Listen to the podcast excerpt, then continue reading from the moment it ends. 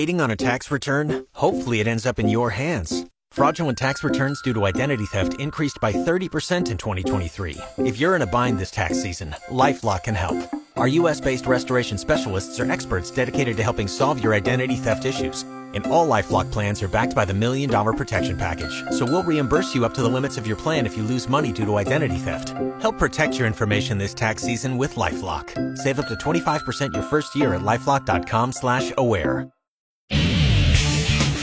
College football insider Phil Steele on Thursday gave his preseason assessment of the Nebraska football team, saying he thinks the Huskers will be fifth in the Big Ten West.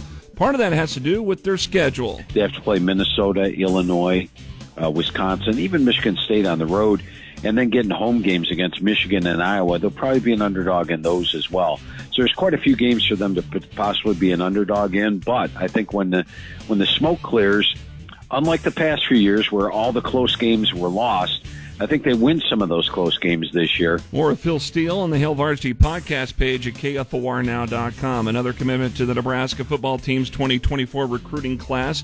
On Thursday, Bay City, Texas defensive lineman Carlin Jones gave his verbal commitment to the Huskers. As a junior at Bay City High, Jones had 29 tackles for a loss and 13 sacks.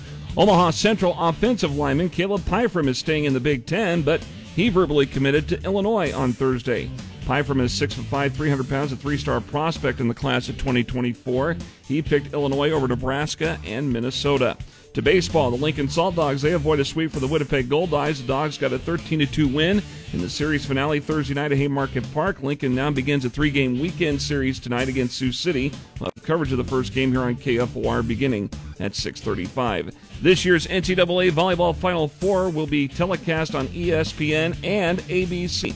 The national championship and the Final Four will be in Tampa this year. The Final Four matchup will be on December 14th at 6 that evening on ESPN, and the national championship match will air December 17th at 2 o'clock in the afternoon on ABC. I'm Jeff Motz, KFOR Sports.